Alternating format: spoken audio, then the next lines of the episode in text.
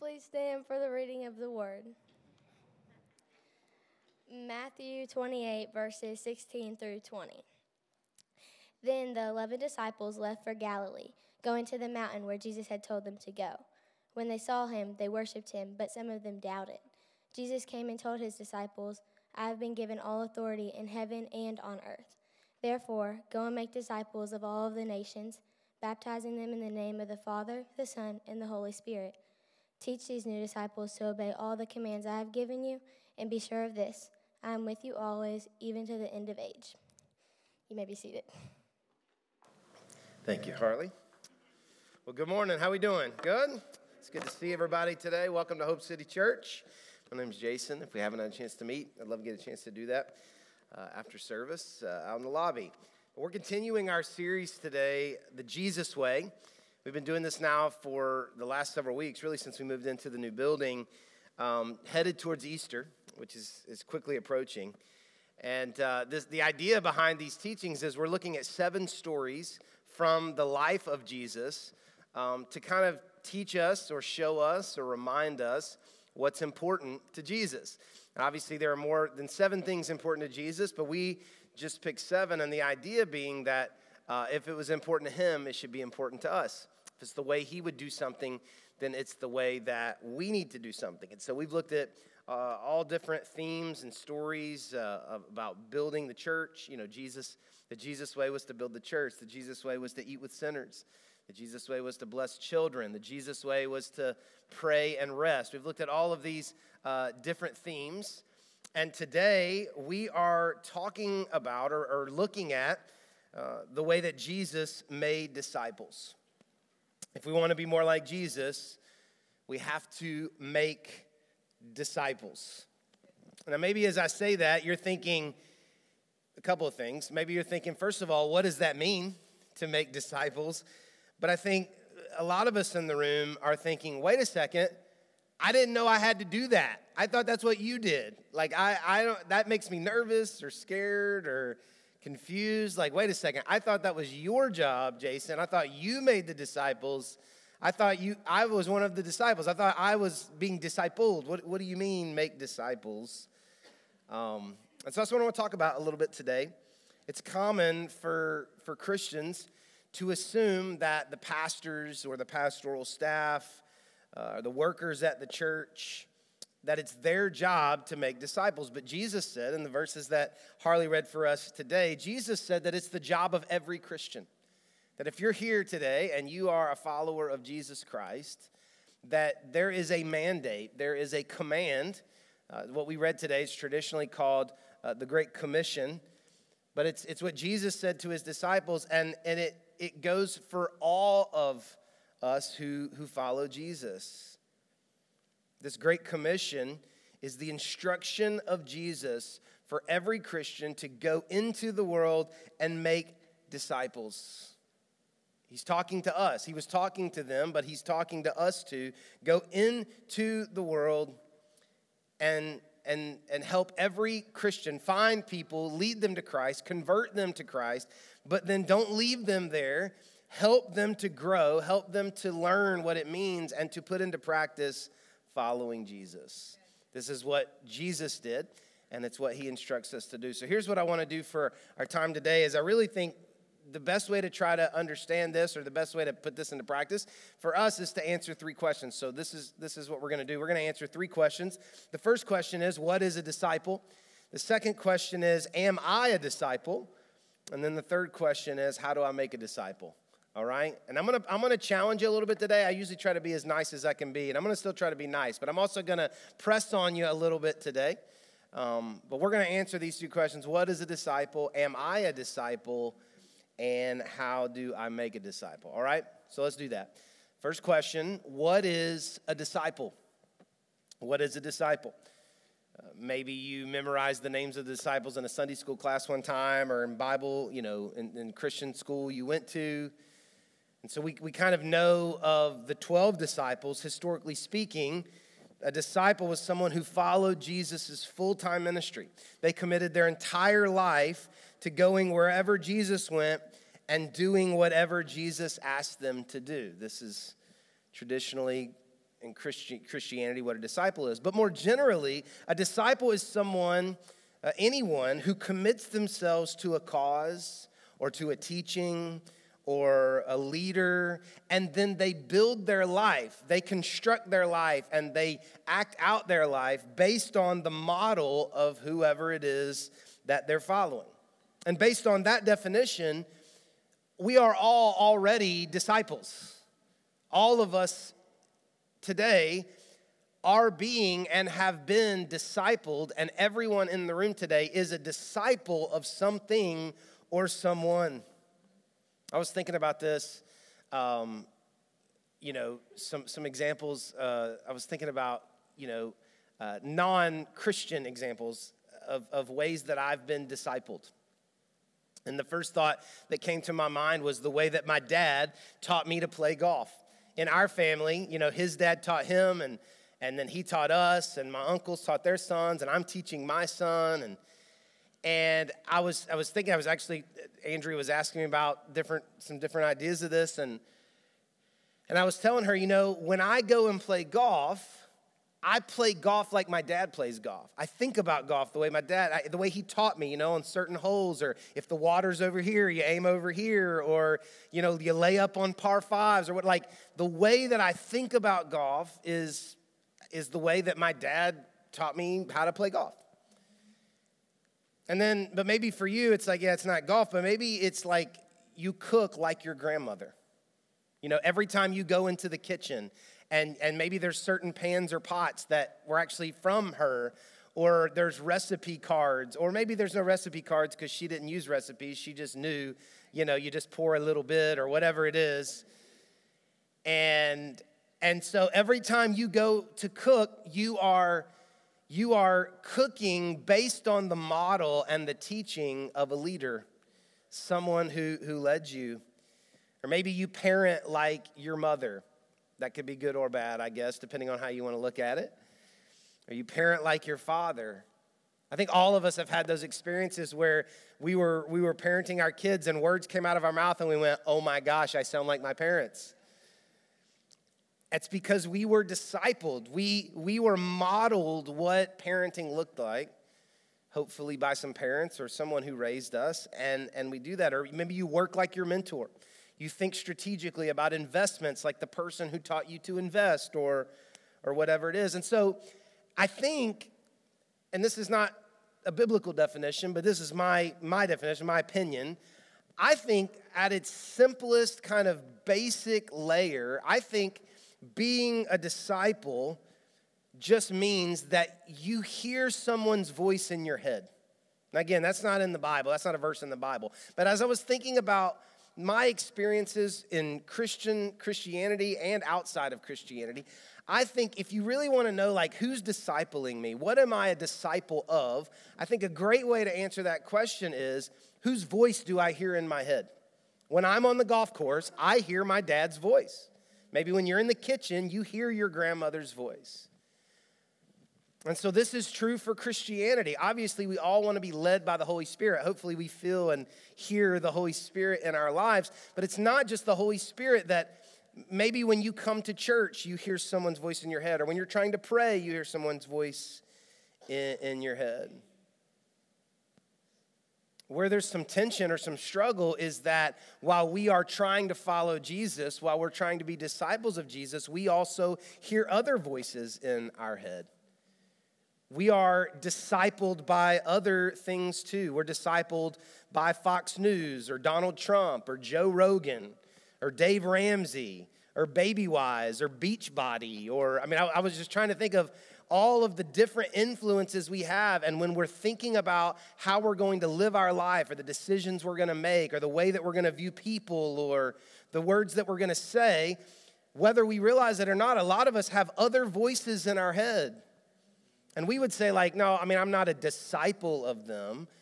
And we could argue about that if we wanted to. But I think if we zoomed out just enough, we could at least say that I have been influenced and I base my life and the actions of my life are because of someone that I am either modeling after or repeating or, or hearing in, in, in my head. And, and the reason I wanted to take some time to say that is because this is not a choice today between being a disciple of Jesus or not being a disciple. It's a choice between who you will be a disciple of. You will either be a disciple of Jesus or you will be a disciple of someone else. And so, hopefully, for all of us in the room who are Christians, we would say, I am building my life and modeling my life on Jesus Christ. So, this leads us to our second question that we want to answer today. Now that we have a little bit of a better understanding of what is a disciple, the next question we have to ask ourselves are Am I a disciple? And I, like I said, I mean, we all are influenced, but I mean specifically, am I a disciple of Jesus Christ? Am I a disciple of Jesus Christ? If we think about some of those other examples I gave you, you know, uh, Dave Ramsey's a great example. So many of you have been through FPU, and you know, we kind of joke and laugh about like you get ready to spend money, and you think like, what would Dave Ramsey say? You know, like that's uh, that that's an example of that. But as you think about other, you know, examples outside of Jesus, maybe like one of the, the filters, some of the filters you could use for whether or not they are discipling you is maybe you believe them and you defend them when other people don't believe them. Or maybe you quote them. Well, you know what Dave says. Or, or maybe you ask yourself, what would they do? Or maybe you spend your money or give your money to support them so that they can you know, get bigger or reach more people. And if we just use those kinds of um, criteria, believing and defending and quoting and sharing and thinking about what they would do and using our money to support them, if we just use that criteria for Joe Rogan or Donald Trump or Dave Ramsey or whoever, Joanna Gaines, you know, whoever, then if, if we took that same criteria and we put it on Jesus Christ, would we say that we believe him? We defend him? We quote him, we share him, we ask ourselves, what would he do? We give and sacrifice and spend our money to, to defend him or support him. That, those would be a few of the questions and filters we could use to say, Am I a disciple? or to answer, Am I a disciple of Jesus Christ? And this is really kind of a modern idea. If I was preaching this message 1500 years ago or 2000 years ago, they would be very confused at this point in the message because they would have no concept that there would be such things as Christians who are not disciples. That it's a very modern idea that you would say, like, I'm a Christian, but I don't know that I'm necessarily a disciple. There's this idea that discipleship or disciples are like the really committed, they are the indoctrinated, they are the um, you know, the ones who have the time to really go above and beyond. Like, I'm saved, I'm going to heaven, but I'm not, uh, I mean, maybe I'm not all in like someone else is. Back in this time, like, back in, in, in Jesus' time and the early church, like, if you decided you were going to, there was no sense of like, I'm going to become a Christian. The question was, are you going to follow Christ? Are you going to follow Christ? This is what it meant to be a disciple. Are you going to build your life on the teachings of Christ? Are you going to try to live your life based on the model of Christ? And so we have a little bit of tension, all of us, this idea that somehow you could be a, a non practicing Christian. I did not grow up Catholic. I don't want to take any shots at the Catholic Church, but but it wasn't until I moved to Louisville that I got really kind of uh, uh, close to a lot of uh, Catholics that the, I didn't even know before I moved here. I grew up in the Bible, but everybody was either Baptist or whatever. I did, I'd never really heard the terminology of a non-practicing Catholic or not, you know. And so it's easy to maybe take shots at the Catholic religion for that, but I think there's a lot of Christians who could be categorized as non-practicing Christians. And just so you know, that's not a thing. That's not a real thing. Christianity must be practiced.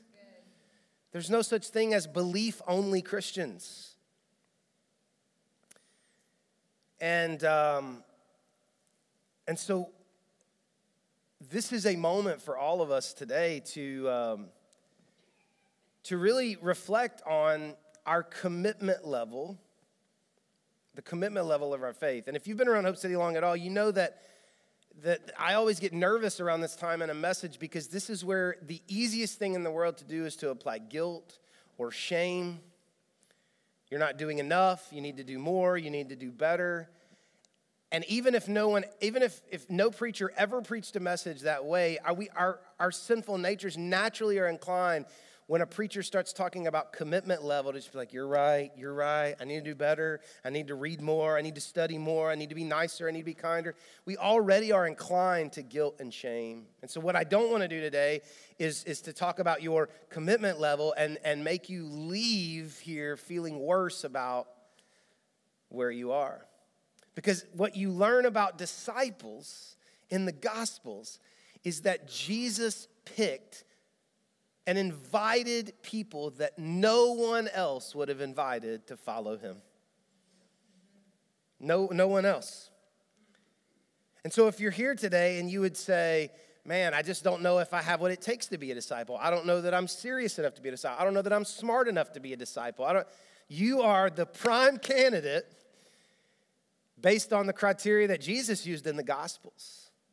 The only requirement is that you would follow him that you would set aside the way and the guide of your life that you had used before and the model of your life that you had used before. And if we wanted to use bible terminology that we would you would drop your nets. You would walk away from your table as a tax collector. You would leave mother and father behind and you would follow jesus. You'd build your life on jesus. We're not talking about perfection we're not talking about not having bad days or bad weeks or losing your temper. At its most fundamental level, we would say that being a disciple means being with Jesus, spending time with Jesus, becoming more like Jesus, and doing what Jesus did. All of us today, as we want to follow Jesus, more and build our life more on Him, really what we're talking about is being the kind of person who spends time with Jesus, becomes more like Jesus, and then would do what Jesus would do. And based on those three criteria being with Jesus, becoming like Jesus, and doing what Jesus would do would you say that you are a practicing Christian? Would you say that you are a disciple?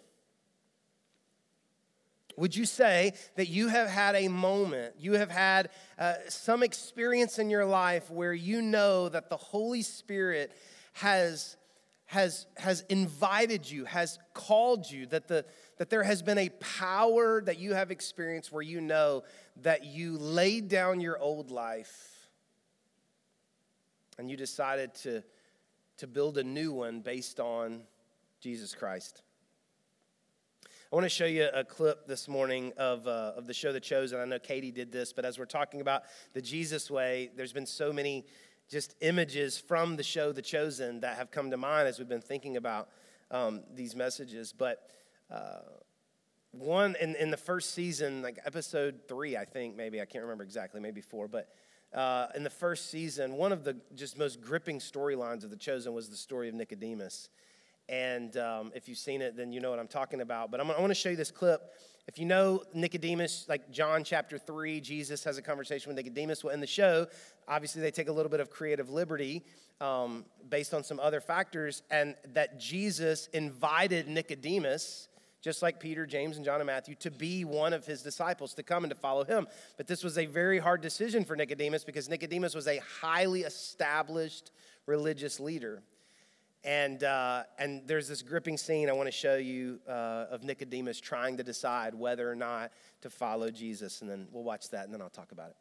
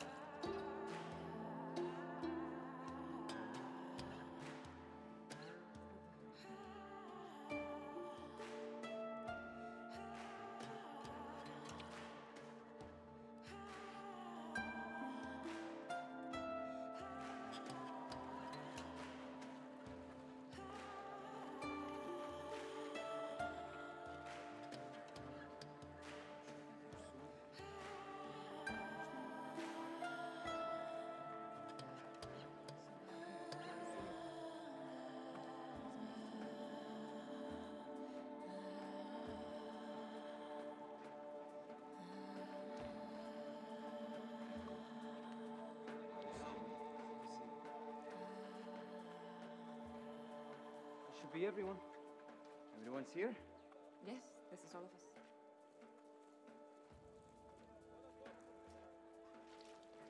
Is there anyone else? Uh, look at this.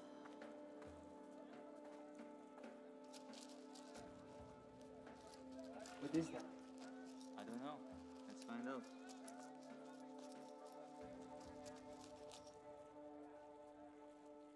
Gold. A friend of mine left that for us. It's enough for two weeks of food and lodging.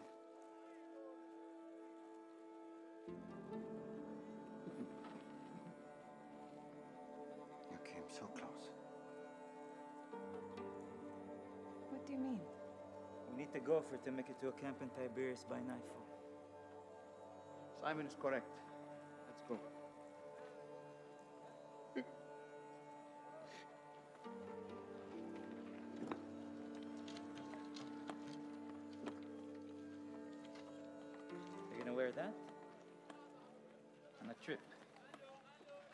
Should I have others?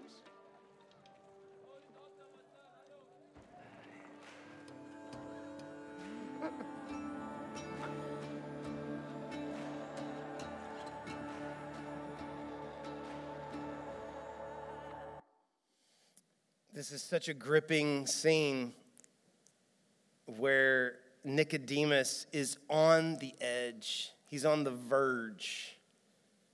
And again, there was some cre- creative liberty taken here. We don't exactly know what happens, but we know that Nicodemus has the opportunity to leave his life behind and to follow Jesus.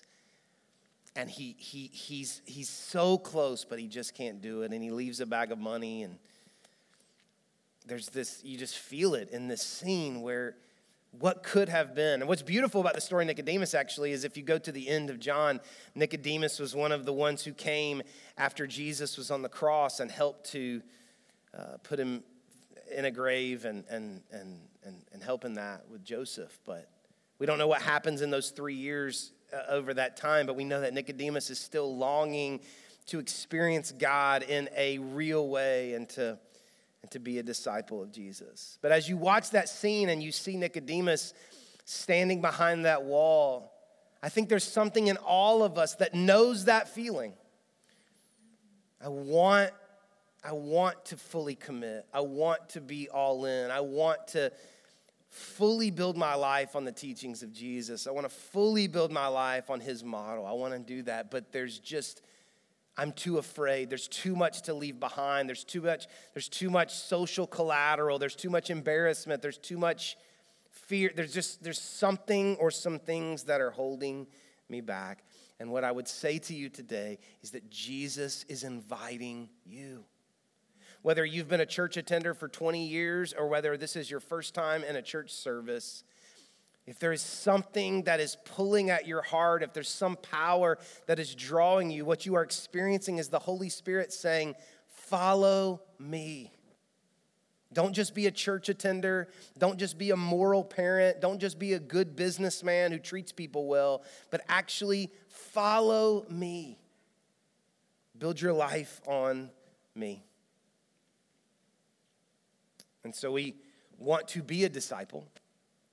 We want to be all in following Jesus, which leads us to our third question How do we make a disciple? How do I make a disciple? Jesus tells us in the Great Commission, He tells us to go into the world and to, and to convert and to baptize and to make disciples. He puts that responsibility on us. Well, I definitely would say the first requirement would be that we are a disciple. But then after that, he would say, Those of you who are disciples, go and make other disciples. And even as I say that to you, I think most people in the room would say, I am completely unqualified to do that. Completely unqualified. I'm just trying to follow Jesus for myself. I'm trying to kick my bad habits. I'm trying to keep my cool. I'm, I'm trying to hold it together for myself. How in the world am I going to lead somebody else? How in the world am I going to model and, and, and, and, and help and teach and train someone else? And I understand your hesitation. And just so you know, I feel that all the time.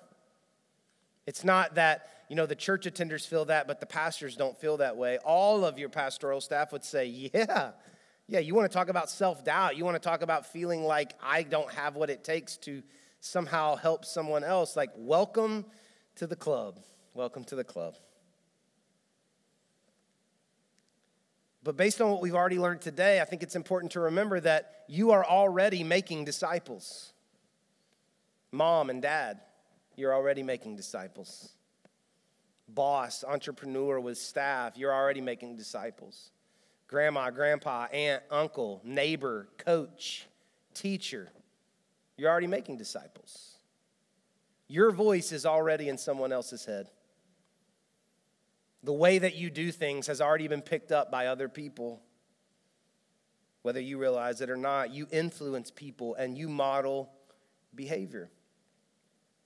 What Jesus wants us to do is he wants us to experience him truly experience Him, build our lives on Him, really be a disciple of Jesus. And then He wants us to take what we are learning and what we are doing with all of our failures, with all of our vulnerability, with all of our experience and our triumphs, our lessons and wisdom.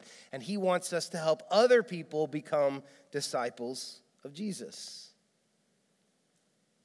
1 Corinthians uh, uh, 11, uh, verse 1 is the famous verse where the Apostle Paul just says this statement. He says, Follow me as I follow Christ. That's really what we're talking about. Follow me as I follow Christ.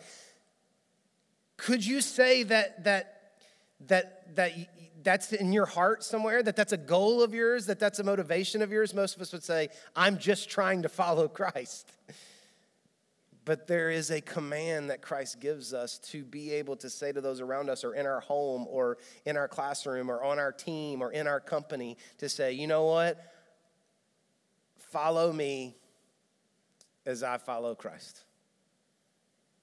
The, the imagery that comes to mind is um, anytime I travel, I fly a lot, and I always try to sit in an exit row. And they always come to me before the flight, or they come to the people sitting in the exit row, and they say, "In the case of emergency, would you be willing to help?" That you know, da da da. And they always say, "I need to hear a yes," and it's like yes. Can I? I just want to let everybody know. In the case of a crash, I don't have any idea what we're doing. I am utterly unqualified to help anyone in an emergency get off a crashed plane. But you know what you can do? You can follow me as I exit the plane.